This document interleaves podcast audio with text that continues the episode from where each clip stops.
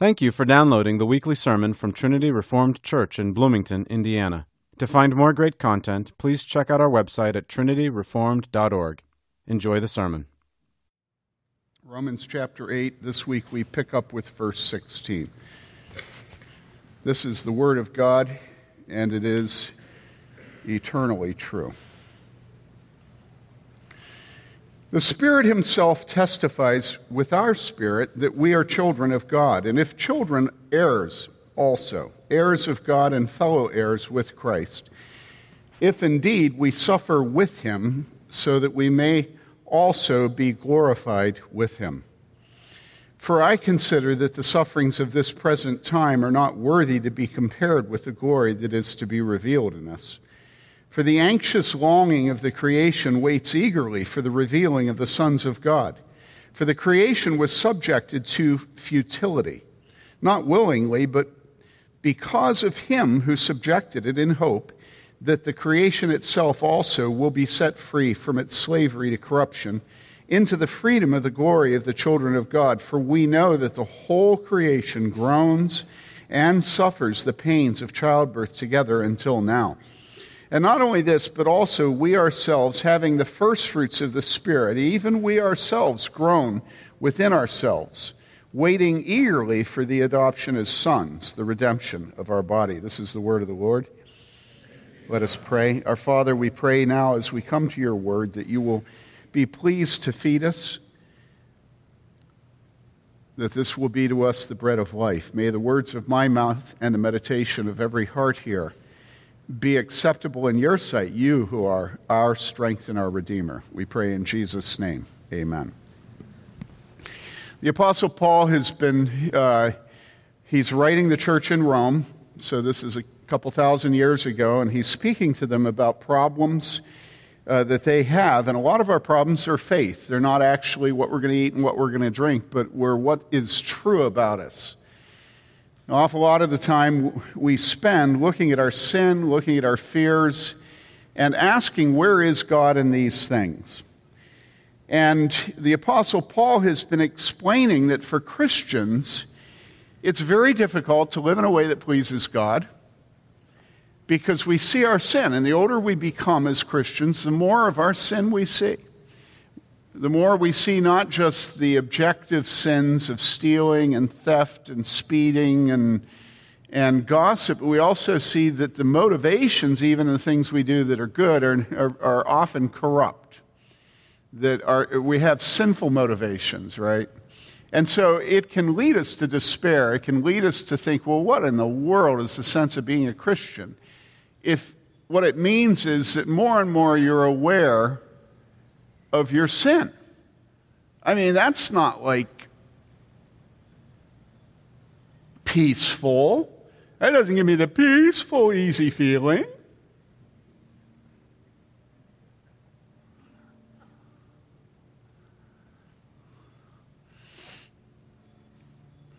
And so the Apostle Paul, loving the believers, explains to them that this is the normal Christian life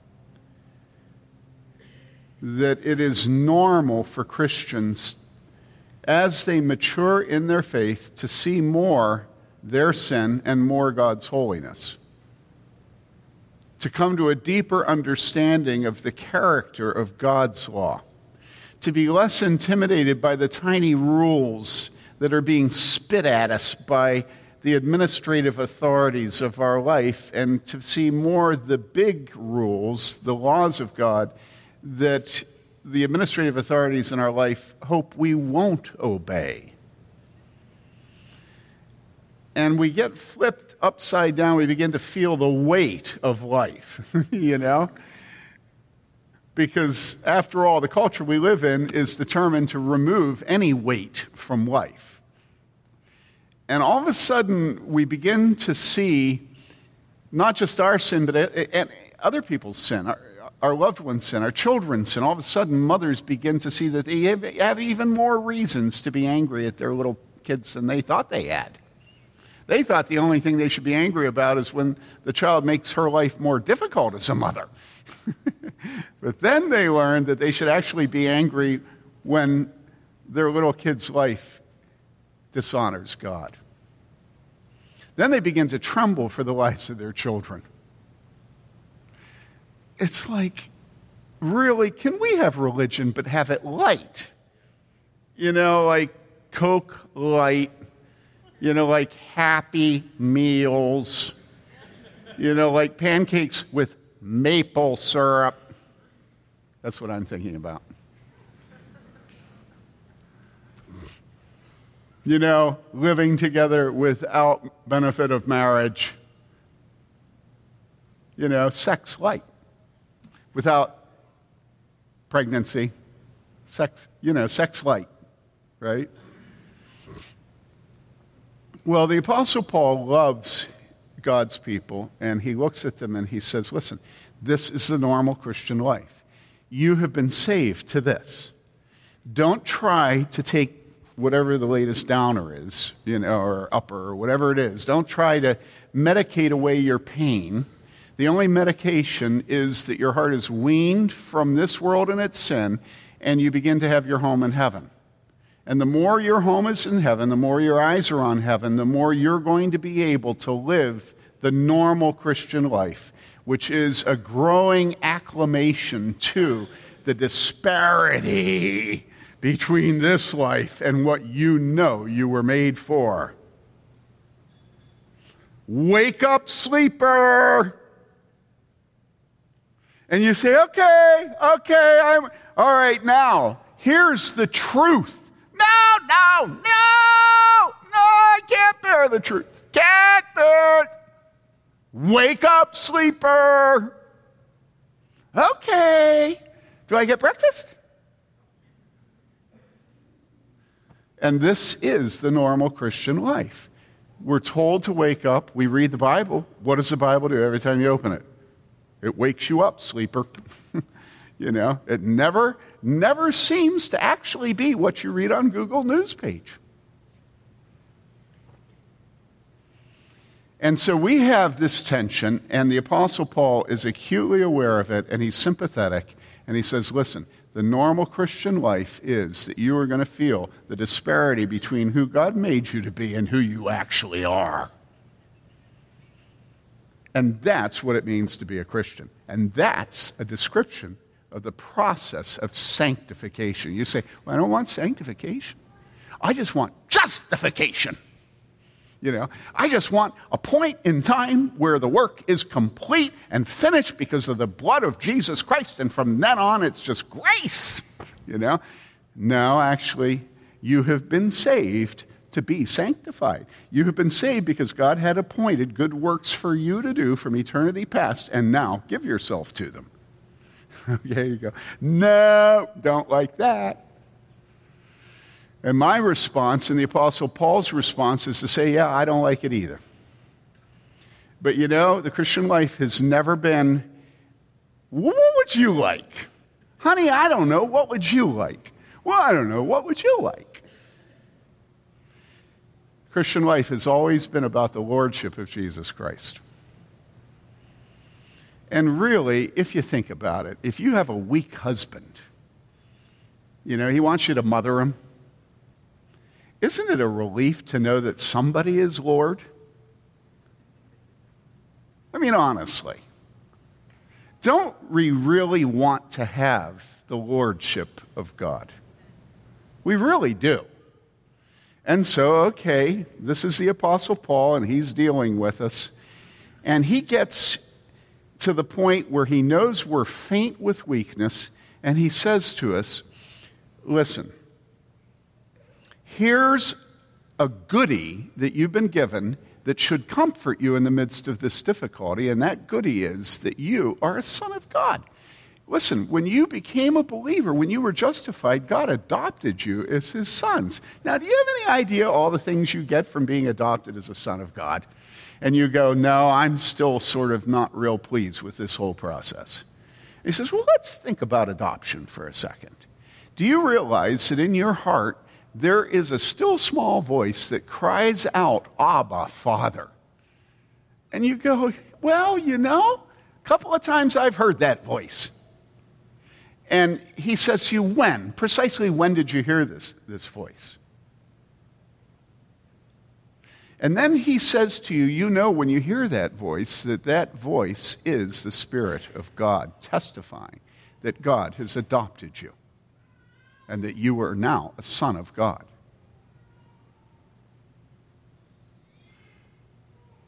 And you go, Well, I'm not sure I want to be a son of God. I'd rather be a daughter of God. He says, Okay, children of God. Teknos. You know, a little one. Are you, are you okay with that? You say, Yeah. He says, Now, a little secret, in a little while, you will actually receive the inheritance of a son, but we won't mention that for a while. So he switches over to the language of children, little ones, toddlers. So you're adopted. And what it means, he goes on, because he's trying to get you to be willing to depend on God instead of yourself. And, and so he goes on and he says, Now listen, if you're an adopted son of God, and the Spirit of God is, is witnessing with your spirit that you are God, and you're crying out, Father, that means what? Well, the Spirit testifies with our spirit that we're children, and if children, what? Heirs. And you're thinking, heirs? Heirs? You know, it, we don't really think about being an heir of God, do we? We have so much wealth in America that inheritance just doesn't have any of the weight it used to have. I mean, it, it, does matter to us, but it just really doesn't matter. You know, the bumper sticker, you know, I'm spending my children's inheritance. Have you seen that? Well, if you go to any casino, you'll see it. It's a bunch of old people spending their children's inheritance. It's the most depressing thing. I go in occasionally to remind myself that there's not just depravity, but total depravity. It's god awful. And so we're heirs of God, heirs. And that means that God has what? Well, an inheritance are goodies that are stored up for you. And so it's not just that you're an adopted son of God and that you can claim to be Christ's younger brother, but it's also that you will receive from God a glory that you have not yet received. In other words, being an heir is always about something future, right? And so here, he's telling you you're not just a son, you've not just been adopted, but you're an heir. And you think, well, what do I want in the future? Remember how I said at the beginning, the whole point of the Christian life is to turn your eyes off the world and to look towards heaven and realize that's your home and that you will not be at home until you're there. Okay? Maybe the perfect definition of worldling is a worldling is somebody who thinks they should be at home here and wants to be and works towards that end. And so he's telling you you're an heir also, heirs of God and fellow heirs with Christ. And then the Apostle Paul does that thing that I never get brownie points from pointing out to you. And that is, he puts a condition on the clause, or he gives you a conditional clause in this case, and that is if. So, in other words, us inheriting is conditional to us doing something. And you say, no, no, no, no, what can we do? We can't do anything. I say, okay, you've, you've, you've, you've learned Reformed 101. Okay, yeah, you can't do anything except believe, except have faith, except choose God. I mean, that's all biblical. So apparently you do have to do something. And here it's clear. We're heirs of God, fellow heirs with Christ, if, and then not just if, but indeed, in other words, there must be a not indeed. In other words, authentically and inauthentically, genuinely and counterfeit, if genuinely, if authentically, if really, if indeed we suffer with him, so that, another purpose clause, so that we may also be glorified with him. In other words, if you will not suffer with Jesus, you will not receive your inheritance.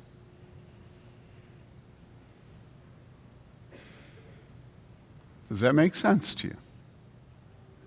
Do you see it's what the Bible says? If you don't suffer with Jesus, you will not be glorified. You will not receive the glory that's been prepared for you. And you say immediately what any idiot would say when told that, which is, you know, well, uh, uh, what kind of suffering? And how bad will it be? What kind of suffering and how bad will it be? You know, you don't want to look like you're, you know, a coward and a wuss, you know, but you would like to know what kind of suffering and how bad it will be. Right? Right, Wes? Yep. Do you remember when, uh, and I'm going to have to have help on this, which disciple was it who said, What do you have for him? Jesus said to Peter, or no, John. Who was it, Stephen? Come on, help me. Okay, so would you tell the story? Because he says to.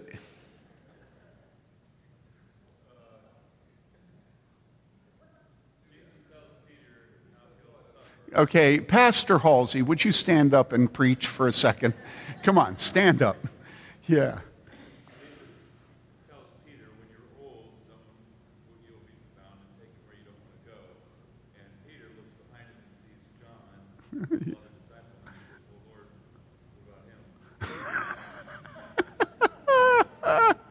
and then Jesus says, What?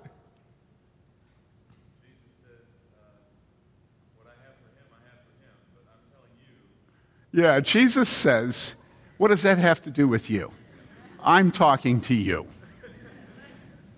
And so, you know, you just think about how we say, you know, you're going to have to suffer, you know, and we say, what suffering and how bad is it going to be? Everybody asks the question. And, you know, when you're preaching and you know the people in the church, some of you suffer because of your family relationships. Some of you suffer because of a terrible marriage. Some of you suffer because you have physical conditions that are horrible to deal with. Some of you suffer because your parents disown you. Some of you suffer because you have to deal with children who have no fear of God. Some of you suffer because you have a job that you hate. Some of you suffer because you're stupid. Some of you suffer because you're fat. Some of you suffer because you have Tim Bayly as a pastor. you know, there's lots of suffering in this world. Some of us suffer because we cannot say no to a sin that just dogs us moment by moment, day by day. And all of that suffering together is the Christian life. And again, it's the normal Christian life. And the minute we say to God, I will not suffer like Christ suffered, we have said to God, I will not receive my inheritance. There is no path to heaven that does not involve suffering. And suffering, by definition, is not suffering if it's not painful. it sounds stupid to say, right? You know, suffering isn't suffering if it isn't painful. Deep. Deep, you know. And so if you find a way to suffer without having pain, then you will not inherit the glory of God.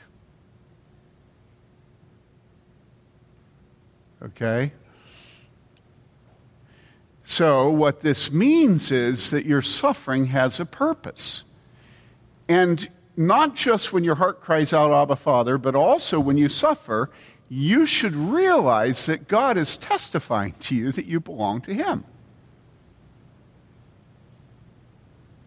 In other words, in God, in Christ, suffering is redemptive. It's not redemptive in the sense that it qualifies us for heaven, but it's redemptive in the sense that it testifies uh, to us of heaven. It witnesses to us that we're children of God. It witnesses to us that we will receive the inheritance. It witnesses to us that we're sons of God, that we're heirs. It doesn't mean you're going to enjoy it, but it does mean that it has a, a, a sweet golden lining. Okay? At this point, the Apostle Paul stops and gives us an aside. And the Apostle Paul often does that, where he's, he's going in a direction and all of a sudden he goes off on a rabbit trail, right?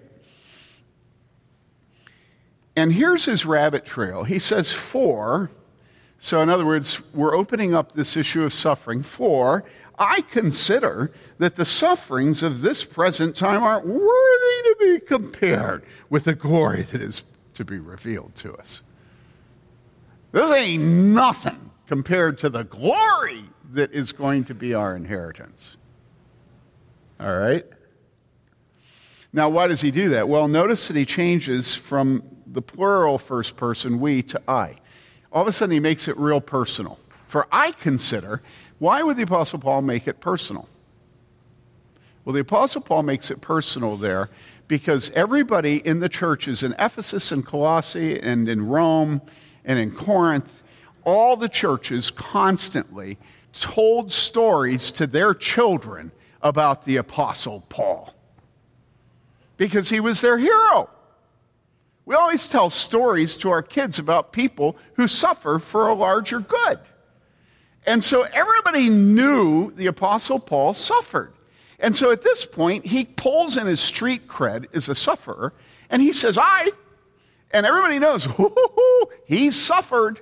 And he says, I consider, and you go, Are you serious? You really think that the, your suffering is not worthy to be compared to the glory that's to be revealed to you? I mean, my suffering, uh, you know, I'm, I'm game, you know, because I haven't suffered. But your suffering? You say about your pile of suffering. So, what was the Apostle Paul's pile of suffering? Because he's made it very personal here. He's gone to I. Okay? Well, here's his suffering 2 Corinthians 11, 23 to 29. He's in, in a battle with false rich celebrities, pastors that are on television and they're always poo pooing him. And they're demeaning him, and they're just dissing him, and they're just trashing the Apostle Paul constantly. And we know this because we've read 1st and 2nd Corinthians. And the label there that we use for those men is super apostles. And he's in a battle with them. And they're demeaning him and trying to get people to turn away from his doctrine, not read his letters that he's writing them. And he has to fight them. And he can't just maintain his scrupulous surgical sterility and, and watch from outside while they attack him, because to attack him is to attack truth. To attack them is to harm the sheep. So he has to defend himself. And so we pick up the account where he says, Are they servants of Christ? So he's playing this game of they're this, I'm this. Are they this? Oh, I'm this. You know, well, nobody likes that. I remember Elisabeth Elliot writing and saying, I never defend myself. And I was so intimidated by that. I thought, oh boy, I'm going to try that out. But of course, Elisabeth Elliot wasn't a pastor, she was a celebrity. She never defended herself. She, she had such great dignity that she never defended herself because why? Well, because apparently when anybody attacked Elisabeth Elliot, there was nothing at stake. and then I learned that you have to defend yourself because the Apostle Paul never stopped doing that. And so here he says, comparisons are odious.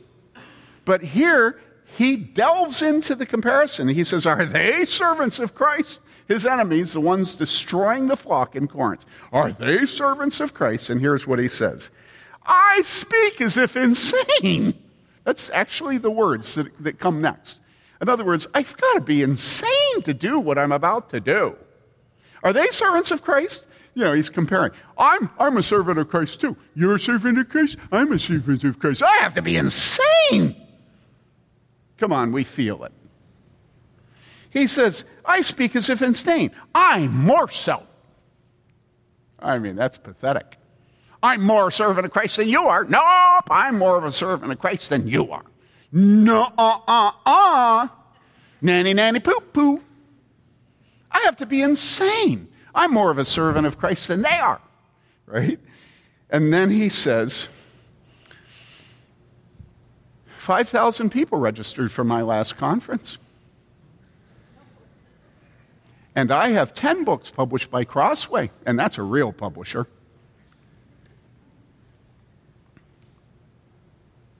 And my degree is from Gordon Conwell. And we have 100 men in our pastor's college. Everywhere I go, the world celebrates my presence. Occasionally, I put out tweets like this saying, I'm the best pastor in the world, you know? Everybody realizes my great, great, great godliness. It's just so disgusting what qualifies as being a servant of Christ in the church today. So when the Apostle Paul is having his sheep destroyed because other false shepherds are saying that they are servants of Christ, and Paul isn't, and Paul has to argue about it, he says, Okay, I'm insane, but now listen. I have 5,000 people at my last conference. Is that what he says? No, this is what he says. He says, I have to be insane. I more so. In far more labors, in other words, I work harder, okay? In far more imprisonments. Well, who can argue with that? The guy gets busted. I mean, if that ain't street cred, what is? Well, I can see he won the argument. That's where my argument falls to the ground. I was hoping he wouldn't make that particular point, but I can see that he's more than a match for me. Imprisonments? In what way is being imprisoned a qualification to be judged a better servant of Christ? Imprisoned. Far more imprisonments and then beaten times without number. We can see we're headed down a path that is insane, right? Often in danger of death. Five times I received from the Jews 39 lashes. Count it. How many? 195 lashes. 195 lashes. Three times I was beaten with rods. Once I was stoned. Three times I was shipwrecked. A night and a day I have spent in the deep. So, for a day and a night, he treaded water in the sea. I have been on frequent journeys away from home, in dangers from rivers, dangers from robbers. Dangers from my countrymen, dangers from the Gentiles, dangers in the city, dangers in the wilderness, dangers on the sea, dangers among false brethren. I have been in labor and hardship through many sleepless nights, in hunger and thirst, often without food, in cold and exposure. And then he gets to the real suffering because he turns from the externals to the internals. And he says, apart from such external things, there is the daily pressure on me of concern for all the churches. Who is weak without my being weak? Who is led into sin without my intense concern?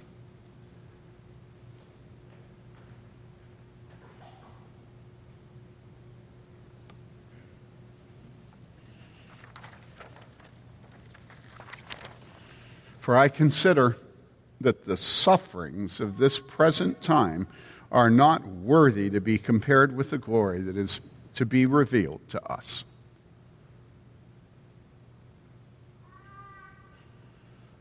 How could you not love the Apostle Paul? Honestly. How could you not love him? His credentials are suffering. And this is the man that is telling us that if we will not suffer, then we will not inherit the blessing of the glory. You know what the theme of every single book that I read for pleasure, I read some books for work. But if I read fiction for pleasure, you know what the theme almost invariably is? Almost invariably, it's about a leader who suffers and is unbelievably loved by the men under him. Why do I read about that? There is no more glorious thing for a man than to suffer and to be joined with other men in suffering. There is nothing higher.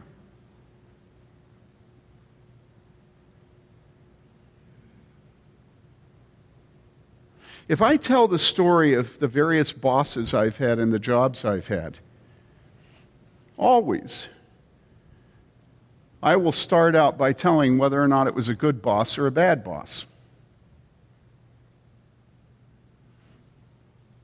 And it's not based upon how good the work is that that boss does. Sometimes good bosses aren't really good at their job, except being a boss. What I say is, and I think of Dan that I worked with all during seminary cleaning carpets downtown Boston in one of the skyscrapers there. Every month we'd clean the top five floors, the carpet. It was a wealthy company. And Dan had this uh, station wagon, and the station wagon had the back seat down, and loaded in the station wagon were all the rotos, you know, the, the floor cleaning machines. And those rotos are very heavy. And so you'd show up at the job, and Dan would have his station wagon out in front of the door. And you'd be down there at the station wagon with Dan, and you'd reach in to pull one of those rotos out. And remember, they're heavy, very heavy. And so when you're trying to pull it out, you know, let's, let's picture that it, well, you can't see it, but, you know, it would be about this high. And so you're, you're standing at the edge of the tailgate and you're reaching in to grab this thing. So your back is fully extended. And then you're lifting a very heavy weight. It's not good. It's exactly what you're told not to do. And you know what Dan would always do? Dan would always say, No, no, no, here, let me get that. And Dan was like 50, and we were like 25, 28. How much do you love a boss like that? And then you go into the military, you go into the Navy, the Marines. What officer in the Marines is loved?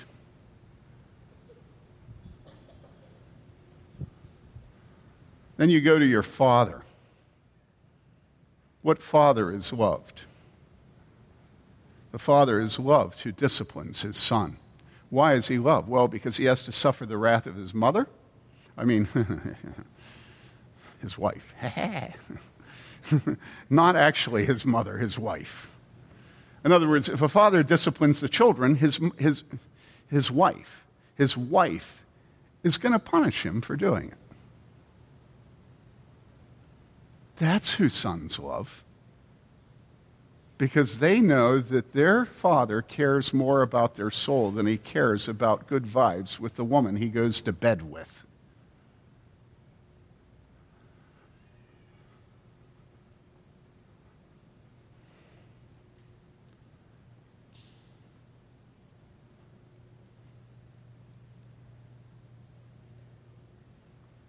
And here the Apostle Paul is saying, Buck up.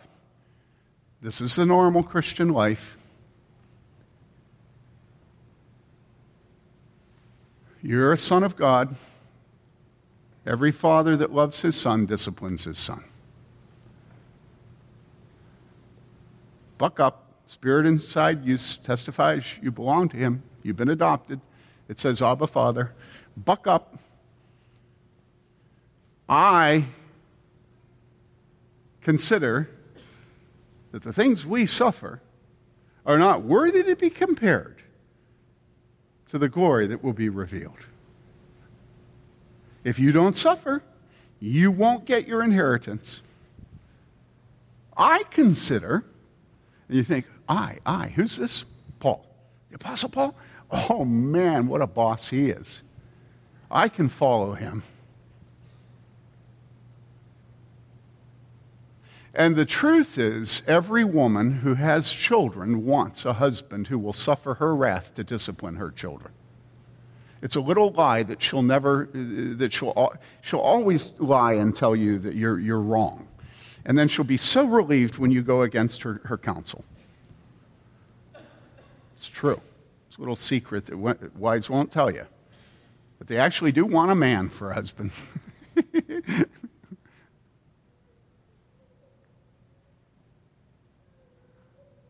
And here is a man, a prince among men, the Apostle Paul. And he's just asking us to follow him. And he's not a feather better, and he's not a lazy dog, and he doesn't ask us to do the nasty jobs. He's always there ahead of us saying, Let me do that. Okay? Okay? And so, how hard is that?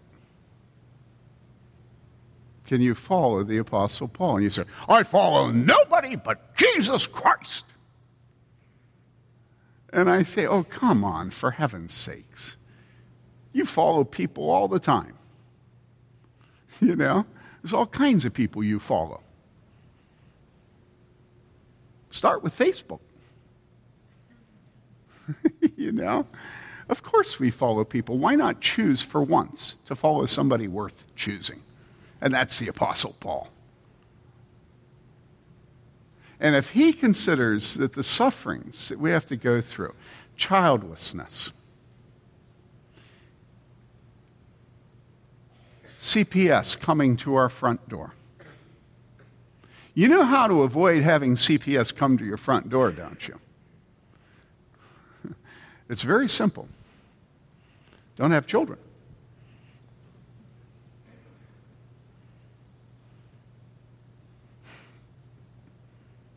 If you want to be safe and not suffer, the first rule is don't have children. Right, Esther? Come on, be honest. There are many times it would have been much easier not to have had Jason.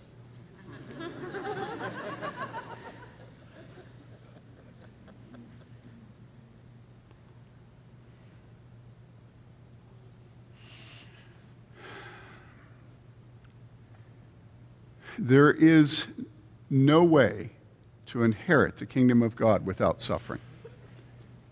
There's none. You can't do it. And you may not choose your suffering. The Holy Spirit is the perfect, uh, what would you call it, uh, athletic trainer. Okay? He knows exactly the kind of suffering you have to have. And the minute you get envious about somebody else's suffering and wish you were able to suffer the way they do, you can be sure that they're looking at you thinking they wish that they could suffer the way you suffer. And if we will not suffer, we will not inherit the glory. Now, I have to end. And I haven't gotten into the sermon. David says, one minute. I have one minute left. And I want to say this to you. The section we're about to go in is as countercultural as you can possibly imagine because the next section gives us true environmentalism. The next section tells us what really is wrong with Mother Nature and the earth. But it does it in exactly the opposite way from environmentalists because the next section and Scripture show us that the most blessed state of the land is to be inhabited, to be built upon, and to be planted. And that's the opposite of environmentalism. And so, if you want to prepare for next week's sermon, just look up the word land in Scripture and notice where Scripture makes an agent of the land It personifies the land. It turns the land into a person who has emotions and stuff like that. And that's a hint of next week. Okay? But now I'm going to end this week by saying to you I testify to you this day. Now, this is me, not the Apostle Paul. There's never been anything that God has asked of me that is painful, that the blessings that come from it are not a hundred times what I was, could ever have imagined. I have never chosen to be obedient in a way that causes immediate pain without having unbelievable blessings come to me. I mean, honestly, this is true. I have made decisions not to be obedient, and I have no clue the blessings that I have lost because of that. And this is what I tell pastors who are young over and over and over again. Because most pastoral leadership consists of you deciding to embrace present pain for the sake of future glory. Okay? And I testify to you this day that there is no man who is 65 years of old and preaching this morning who has as many blessings through his church as I do. Honestly. And I said a similar thing to a man this morning, and he immediately looked at me and accused me of flattering him. I said to him, When was the last time I flattered you? He said, Well, let me think, seven, ten years ago.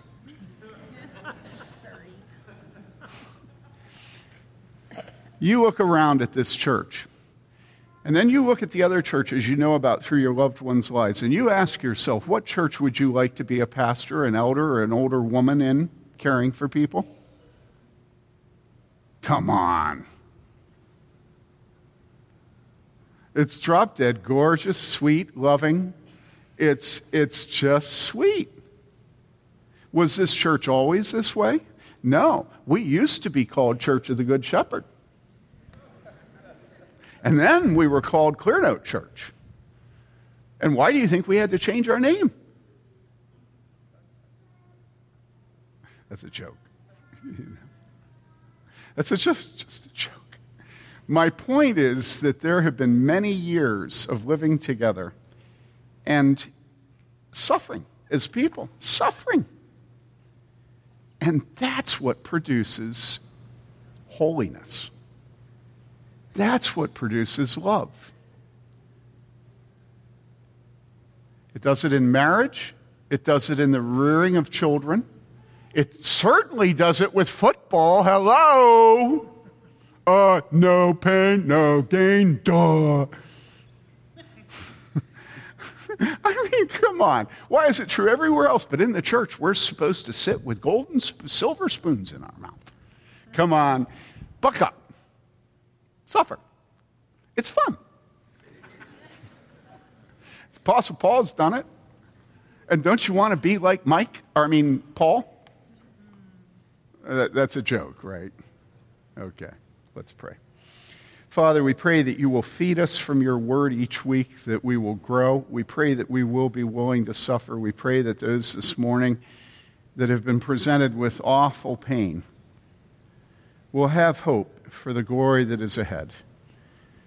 And that we will be sensitive to their pain and will help them along the path. We ask this in Jesus' name. Amen.